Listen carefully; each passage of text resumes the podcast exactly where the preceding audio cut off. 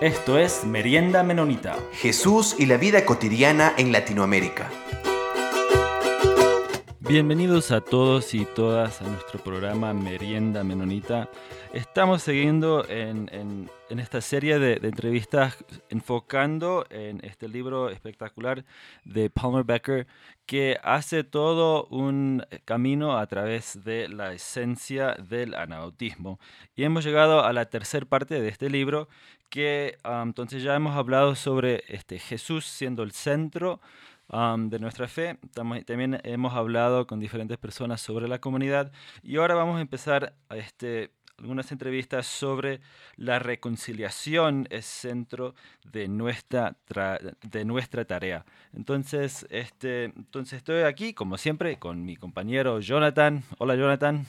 Hola Peter, un placer estar aquí otra vez con ustedes, queridos y queridas oyentes, listos para comenzar esta entrevista.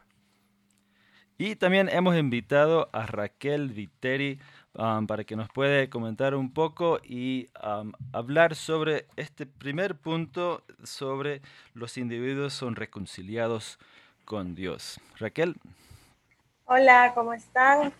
Soy Raquel Viteri, tengo 27 años, gracias por invitarme a este espacio y espero que podamos conversar del tema bastante bien. Y Raquel, ¿nos podía comentar un poco a qué se dedica, en qué iglesia se congrega? ¿Tiene algunas actividades donde acompaña la iglesia? Sí, yo soy comunicadora social y en la iglesia trabajo en el ámbito de los jóvenes.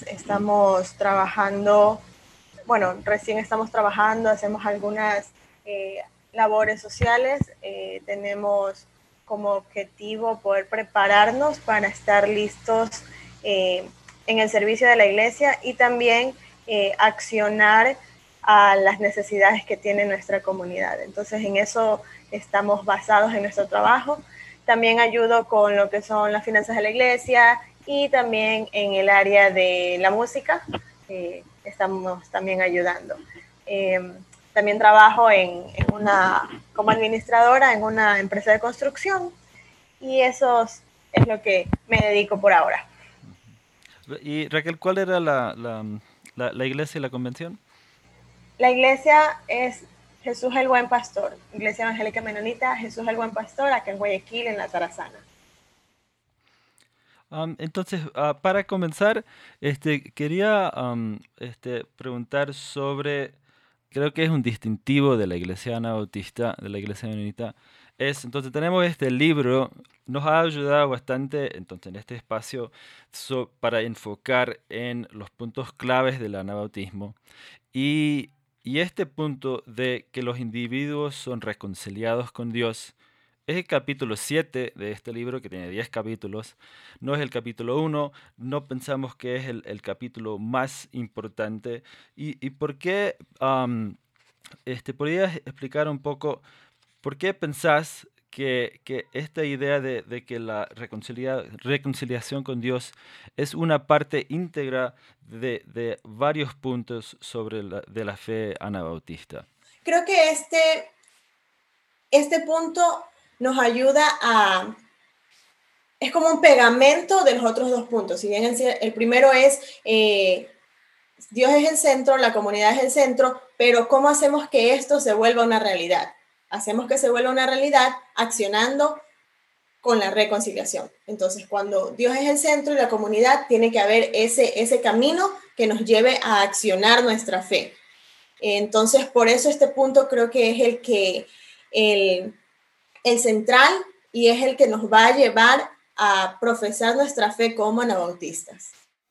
Eso me parece muy interesante lo que acabas de decir al final, Raquel, porque conecta con varias cosas que están presentes en el libro y con la siguiente pregunta que tengo. Palmer Becker habla sobre que los anabautistas, como ya mencionó Peter, comprenden la salvación en términos de reconciliación y transformación, y que ser salvos, esta frase tan famosa, ¿no verdad?, que siempre la repetimos en las iglesias cristianas, sobre todo protestantes, significa ser reconciliados con Dios, dice Palmer Becker, y con la familia de Dios. Luego cita a Jim Wallis y dice que la conversión, otra palabra muy conocida dentro del mundo cristiano, es mucho más que una liberación emocional o de culpa. Es mucho más que una adhesión intelectual a una doctrina correcta, como en muchos ámbitos también de ciertas iglesias dicen. Si tienes la doctrina correcta, ya, listo, salvo. Es un cambio básico de la dirección de la vida y esto va íntimamente vinculado con una acción. En este sentido, cuando yo leía esto, parecía diluirse esta gran diferencia, ¿no? ¿Verdad? Que a veces tenemos entre fe y obras y todo este debate, protestantes contra católicos. Parece diluirse porque la transformación se convierte en el centro de la cuestión en la salvación. Entonces te quería preguntar, Raquel, ¿cómo piensas la relación entre fe y obras, pero desde un punto de vista anabautista? Es interesante lo que dices sobre la familia de Dios, que hay que reconciliar a la familia de Dios. Y creo que ese es el punto principal, porque si no podemos reconciliarnos nosotros como familia, nosotros somos una gran familia, ¿no? Es como que ya tenemos a nuestra mamá, nuestro papá, nuestros hermanos, somos muchos hermanos, y a veces hay diferencias, pero estamos como en una misma casa, ¿no? En un mismo sentir. Entonces, cuando no nos reconciliamos como familia, no podemos accionar a la reconciliación, no podemos accionar a decir que Dios es el centro de nuestra vida, no podemos accionar a decir que la comunidad es el centro de nuestra vida cuando no hay reconciliación dentro del cuerpo de Cristo, dentro de la familia de Dios. Entonces eso es algo que me llama la atención porque debemos aprender primero a ser familia. Debemos aprender a ser familia para poder invitar a esta familia a otras personas, ¿no? Y lo que hablaba sobre la salvación es interesante porque a veces es como que, tienes que llevar cierto tipo de atuendo, tienes que hacer cierto tipo de cosas, o si sigues estas reglas, y muchas veces, o muchas personas han creído que cuando sigues ciertas reglas, entonces ya eres salvo. Pero la salvación fue un regalo por gracia, ¿no? Jesús vino y por su gracia nos salvó. Y lo que hace a nosotros, nos hace salvos, es el cambio que Dios pone en nuestras vidas, que a través de su Espíritu nos cambia y nosotros podemos accionar a las cosas que Él quiere que hagamos. Entonces, cuando una persona es realmente una persona es realmente salva, entonces Dios nos transforma para poder trabajar de acuerdo a lo que Él quiere que hagamos. Y en realidad, como dice la palabra, la fe sin obra es muerta. Pero eso no quiere decir que tu salvación, si no haces obra, se va a perder. Pero tu fe es importante que se demuestre con tus obras.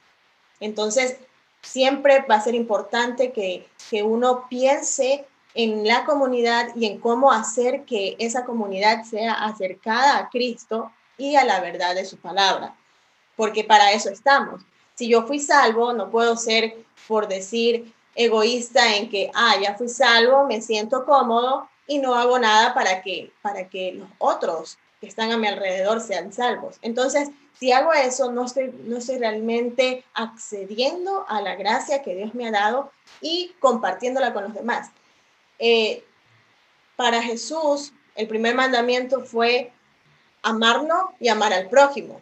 Eso fue lo más importante. En eso Él resumió toda la ley. Entonces, si yo solo amo a Dios y me quedo como en mi espacio personal de así hermoso, amo a Dios, levanto las manos, tengo intimidad con Dios, pero no voy el siguiente paso, que es amar a mi prójimo, amar a la persona que tengo más cercana, amar al próximo que tengo allí, ver la necesidad y accionar a eso, entonces no estoy cumpliendo con lo que Dios me dice.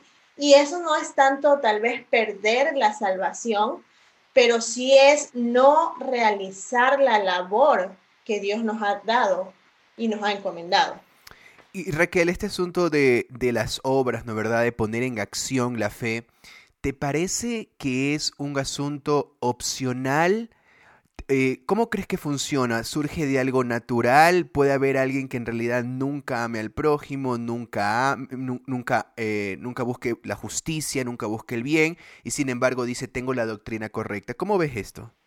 Cuando uno ama a Dios, ama lo que Él ama.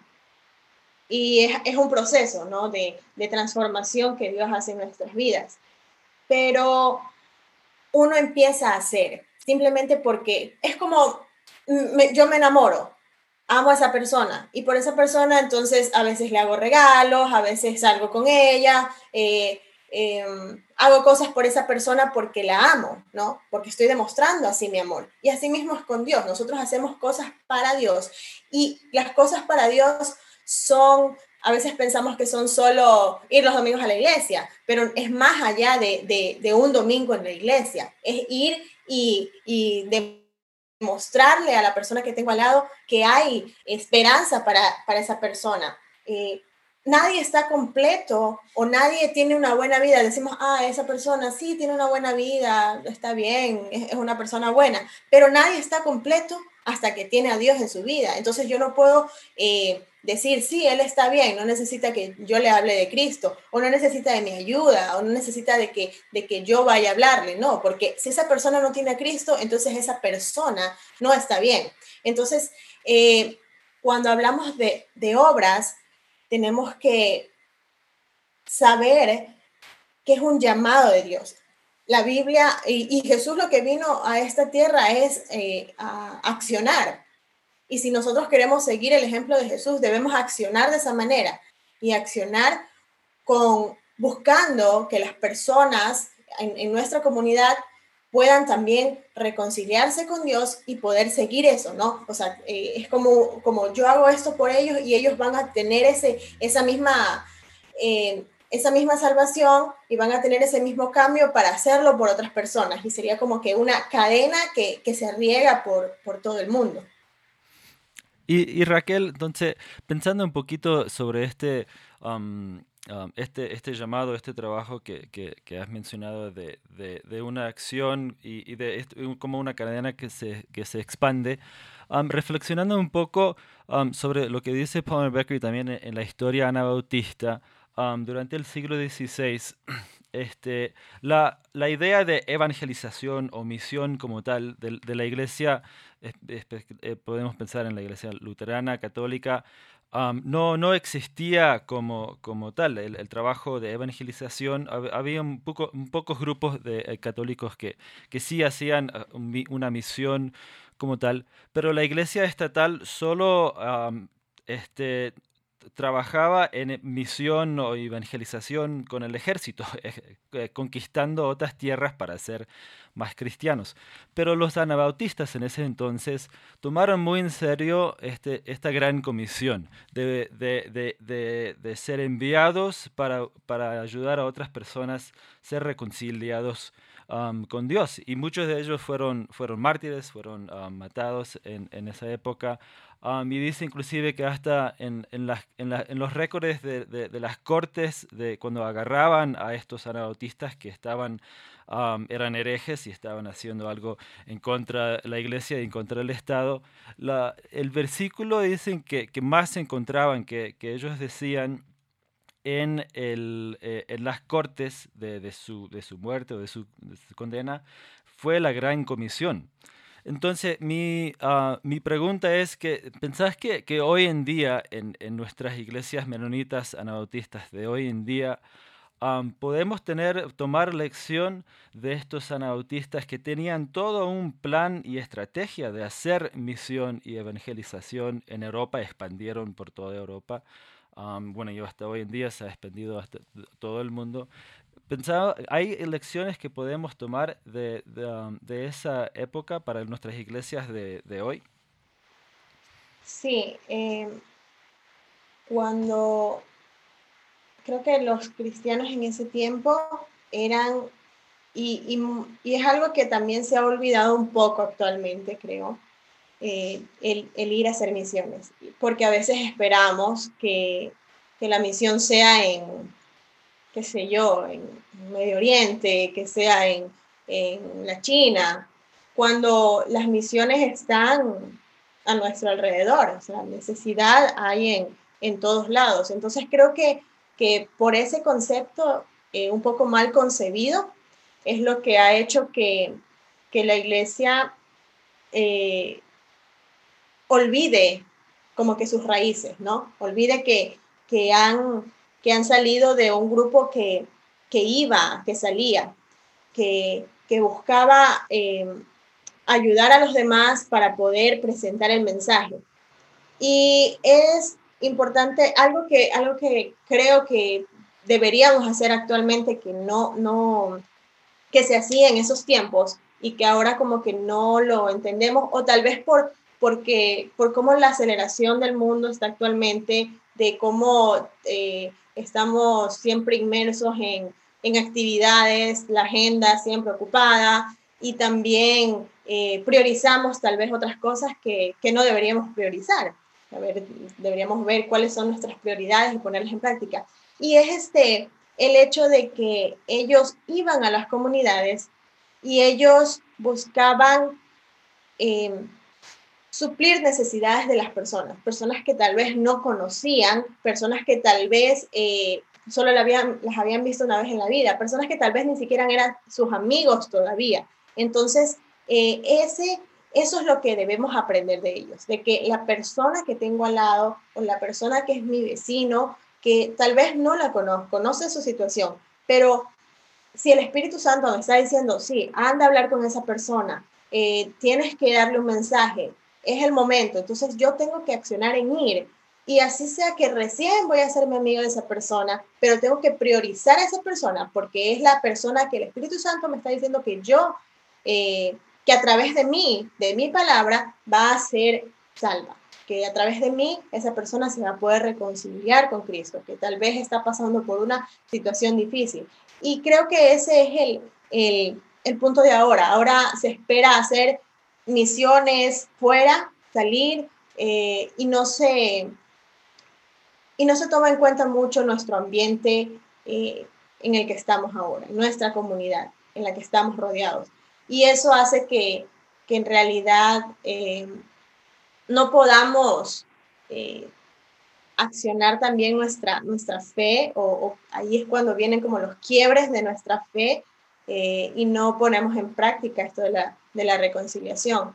Y es importante hacerle aprender a toda la iglesia sobre que si tenemos a la persona de nuestro lado, no esperemos que vamos a salir a evangelizar toda la iglesia. No, tenemos como cristianos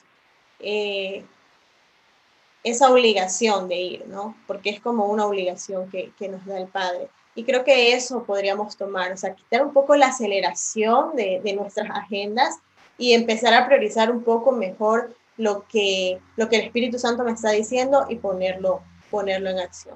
Uh-huh. Raquel, tengo una pregunta en relación con esto que habla Palmer Becker sobre la liberación del pecado. Y por lo general siempre hablamos del pecado en abstracto. Dios te va a librar del pecado. Pero aquí nos dice Palmer Becker, que en el libro dice que en realidad nosotros tenemos que poder nombrar cada pecado que decimos que estamos siendo liberados, que no podemos entender esto en abstracto. Y que además nosotros... La liberación que sucede dentro de nosotros, que es un sinónimo también para salvación, se produce de manera muy concreta, no solamente en algo abstracto como un espíritu, sino en el cuerpo, alma y espíritu, en todo nuestro ser, de manera integral. Entonces, quiero preguntarte, ¿cómo entiendes tú esa liberación y ese perdón de pecado, si ya no es solamente una cuestión espiritual, algo que... íntimamente a ellos, solamente con Dios y ya soy liberado y listo, solucionado todo, sino que parece ser como una especie de transformación constante donde trabaja en todo nuestro ser? ¿Cómo tú entiendes esto? Bueno, a veces cuando hablamos de pecado también pensamos en cosas... o muy grandes, o allá no es muy pequeña como para decirla. Pero es necesario. El pecado, hablando ya en temas de que estoy en la iglesia, y si yo no lo digo o no lo comparto con nadie por algo que estoy atravesando, sea como sea, o en algún momento sale a la luz. Entonces, creo que cuando hablamos de pecado, decimos, ay Señor, bueno, perdóname, y podemos seguir viviendo en pecado, pidiéndole a Dios perdón por nuestros pecados, pero seguir viviendo en pecado. No sé si me explico. podemos estar cometiendo un pecado y le pedimos perdón a Dios, pero como no hay esa liberación solo o sea, solo como que, ay, ya, Señor, perdóname por lo que hice, pero no hay un accionar de decir,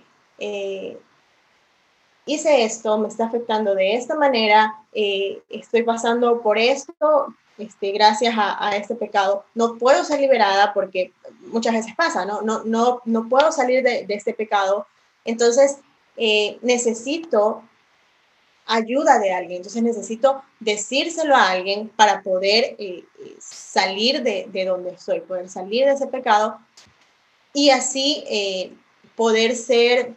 Ya no es un acto solo como que de, Señor, perdóname por lo que hice, sino un acto de que voy a ser limpiado y transformado a través de, obviamente, el Espíritu Santo y de una persona que me pueda guiar, me pueda ayudar. Algo que pasa con esto es que a veces no queremos ser vulnerables, no queremos exponernos. Y a veces es importante, incluso si hay una tentación en nuestra vida, hablarla. Si hay una lucha en nuestra vida, hablarla. Porque no podemos decir que estamos bien si hay algo que nos está oprimiendo. Y es mejor a veces hablar una tentación, conversarla, confesar una tentación que confesar un pecado, ¿no? Sería mucho mejor. Entonces... es muy importante que podamos hablar con otras personas de las situaciones que estamos atravesando.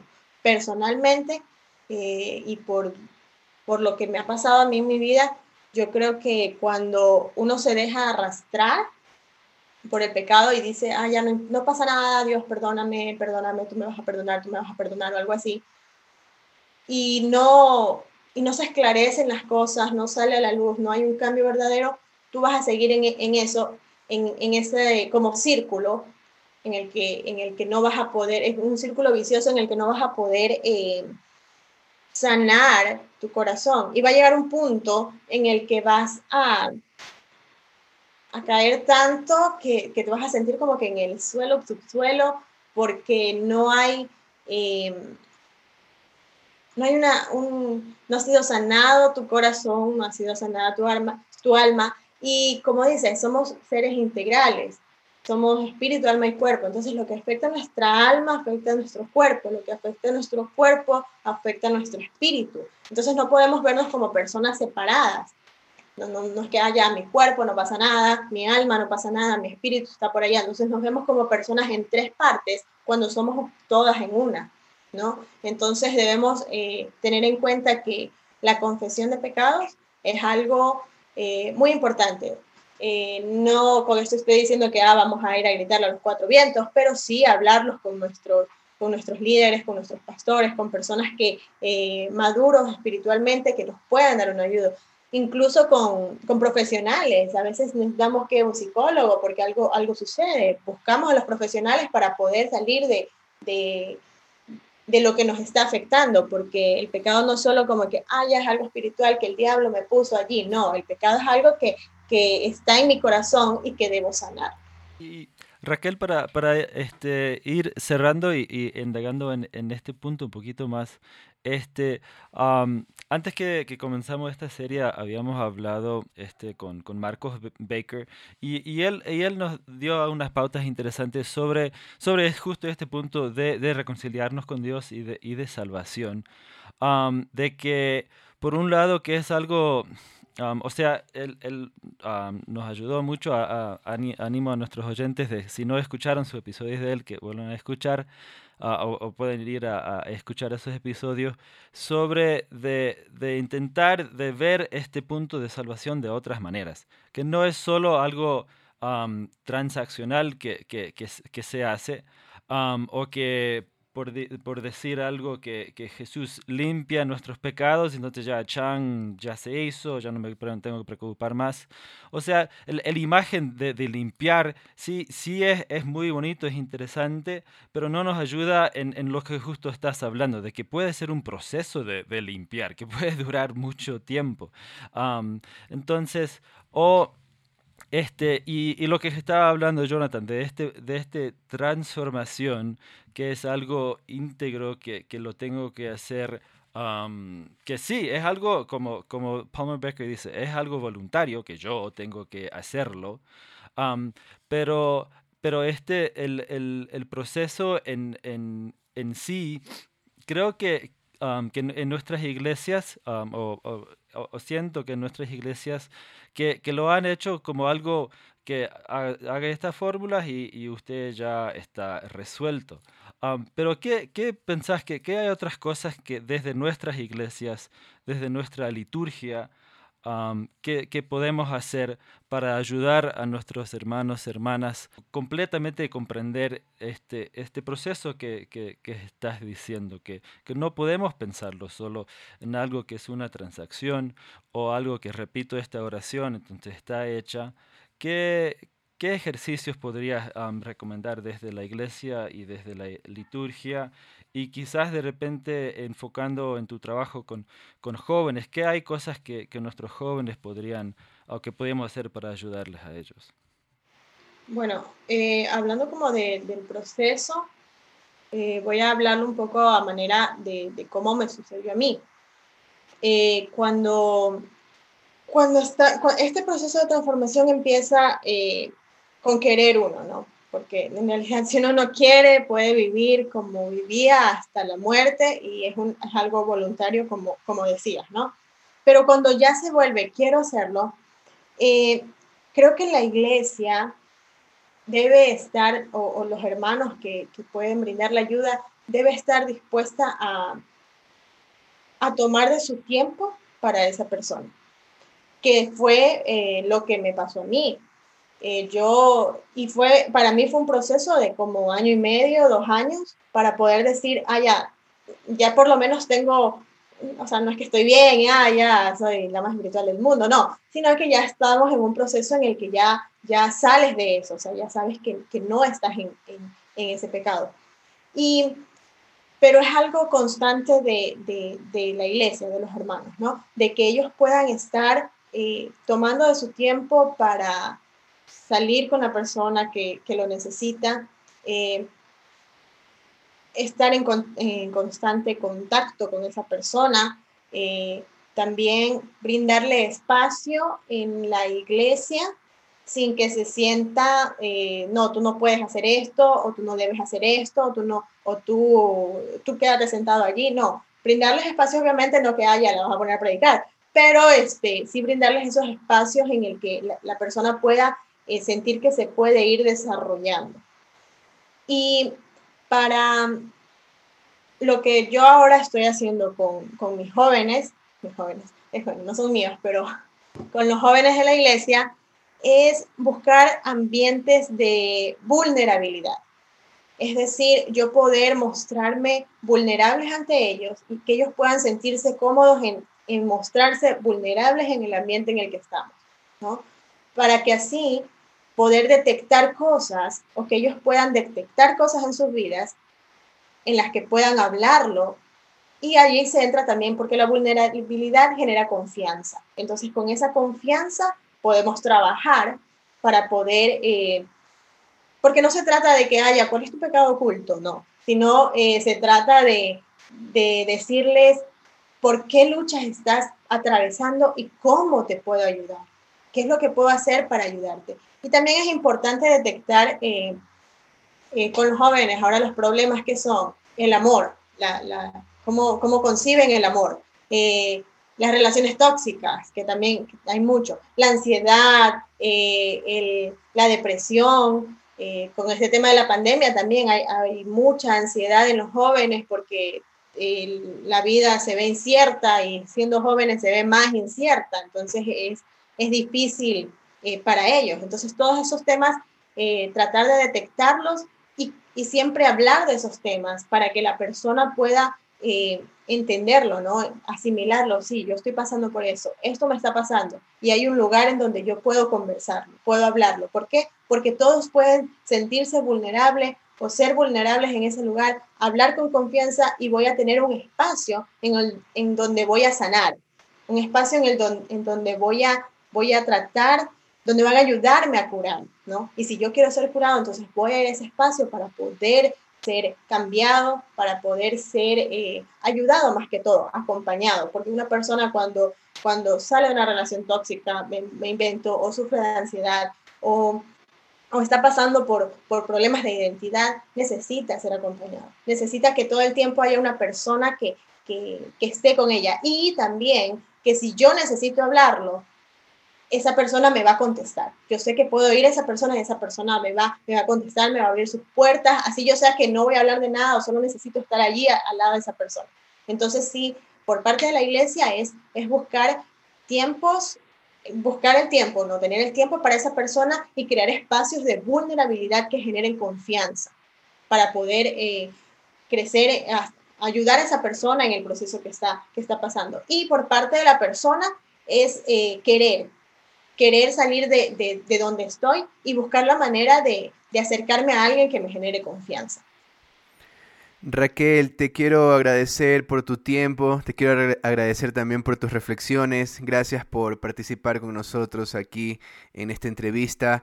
Nos quedan muchas cosas todavía que podríamos proseguir profundizando y hablando. Esta última reflexión que haces también sobre los jóvenes ahora me parece muy, muy interesante, y creo que tal vez más adelante podríamos incluso hacer otra entrevista sobre estos temas, así que solamente agradecerte a ti, agradecer a nuestros oyentes también que nos están escuchando, recordarles que si tienen alguna pregunta, algún tema que quiera que ampliemos un poco más, que por favor nos escriban. Peter.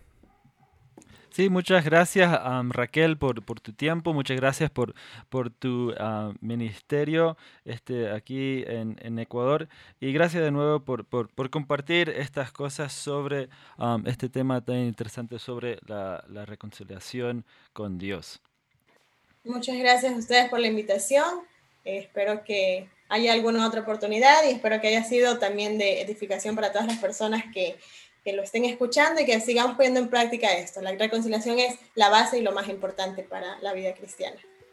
Gracias a ti, Raquel, y agradecemos también a la Red Menonita de Visión y Anabaptist World por el apoyo y hacer posible este podcast. Los comentarios vertidos en este programa no representan necesariamente la opinión de Merienda Menonita, la Red Menonita de Visión o Anabaptist World. Esto fue Merienda Menonita.